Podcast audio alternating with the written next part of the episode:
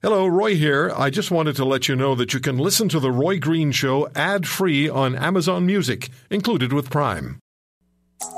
Don't let his bark fool you. Roy has a softer side too. This is The Roy Green Show on the Corus Radio Network.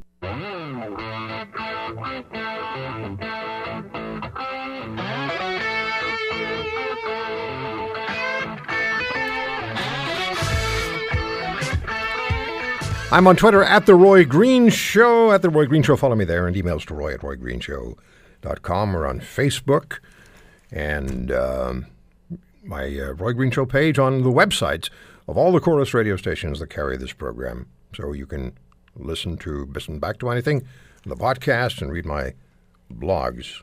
It's uh, Roy Green Show page. Just reading from an email. I have no quality of life anymore and I go days, sometimes weeks, without leaving my house at all. I want to be able to see both of my kids get married and start families of their own. I want to see my grandchildren be born and not have them know me as the sick lady who stays in bed every day. Is that too much to ask? Those are the words of Erica Meshberger, Mesh I'm sorry, from Minnesota. Erica sent me an email. I'm hearing from people all over North America. She's 44 years of age. She's the mother of two and she's had chronic pancreatitis for eight years. She's bedridden in agony, nausea, and vomiting. Sometimes she has to use a wheelchair to just get around, and she was suddenly cut back by 50% from her opioids, which had her stable. Erica, thank you for taking the time, first of all, to write and then for coming on the air with us.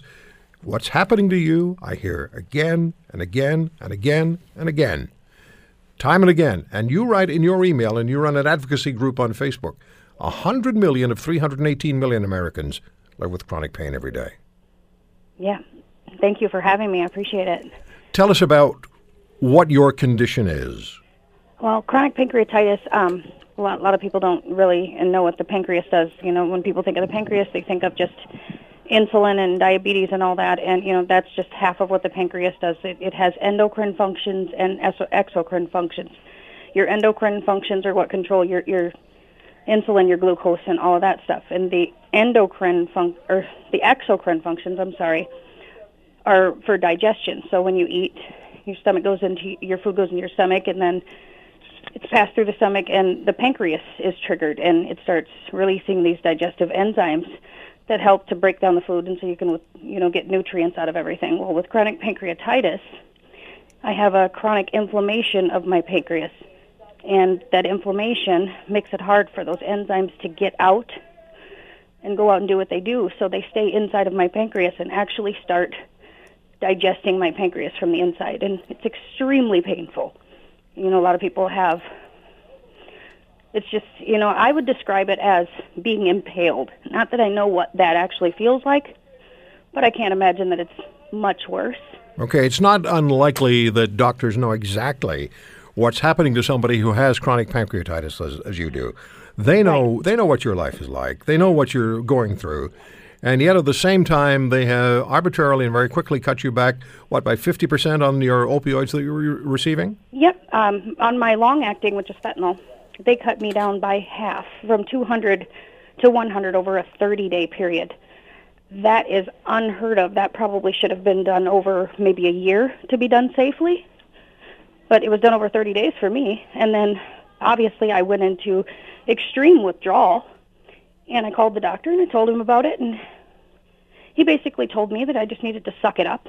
Yeah, because no what, some what some doc, what some doctors say, Erica, is you're not suffering pain from your condition. You're suffering from withdrawal symptoms. So that's when they say suck it up. Yeah, and it, it's all in my head, of course. You know, it's like no, it's not in my head. It's in my pancreas.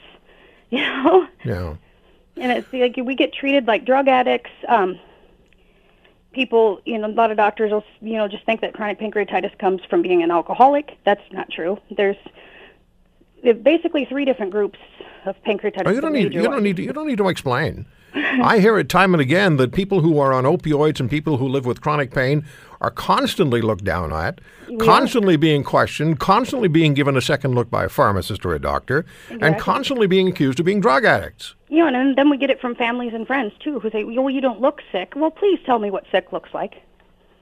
That's like saying someone doesn't look like a serial killer. please tell me what they look like. What's the difference? We're we all look the same. Because You- I don't have something sticking out of my body that you can see Yeah. Doesn't mean that I'm not sick. You have a Facebook advocacy group. What do you hear? What stories do you hear? It's just countless stories of people being discharged by doctors, abandoned by doctors, cut off. You know, there there's one guy in particular, and I believe that you had an interview with his wife a week or two ago, Tammy Hale. Yes, yes, I did. His yeah, wife and his that daughter. situation just left me in tears. Are you kidding me? 53 year old man committed Exactly. suicide. Father, husband. That's that's terrible. It's You like and and your- don't mean anything.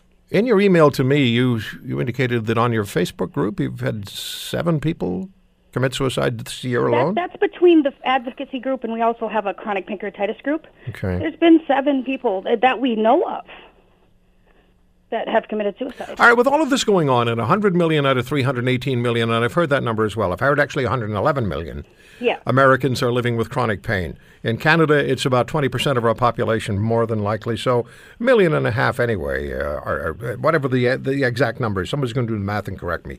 But uh, is anything going to change? Do you see any momentum at all in from government and from doctors or their regulatory bodies to make any changes, or are the chronic pain patients simply the sacrificial lambs now? Yet we were we're kind of becoming the sac- sacrificial lambs, and like so so many people are so jaded by all these doctors turning them down and everybody treating them so, so crappy that they just give up. So there's a, this extreme disconnect mm-hmm. among the chronic pain community. Yeah, well, I'm not going to You know, and I think if we could unite, Yeah. that we definitely have a little more power because you know throughout history there's been power in numbers. That's what you need to do. That's what, that's what I tell Canadians as well. Unite, put pressure on them, start a, a, a, lawsuit, class action lawsuit, or in this country, it could be a Charter of Rights lawsuit. But, but Erica, thank you. I'm going to stay on it, and I'm going to stay, keep on uh, supporting people like you and, and other chronic pain patients across North America. All the best to you, and I'll stay in touch with you. Call your news stations. Do whatever you Yeah. have to do because it may not be the quick fix, Yeah. but we have to get attention. Okay, we have to get someone to start paying attention because there is right. always I got to run. side. I got to run, Erica, but we'll stay in touch, okay? Thank you very much. I appreciate it. Take care. Erica Meshberger in Minnesota.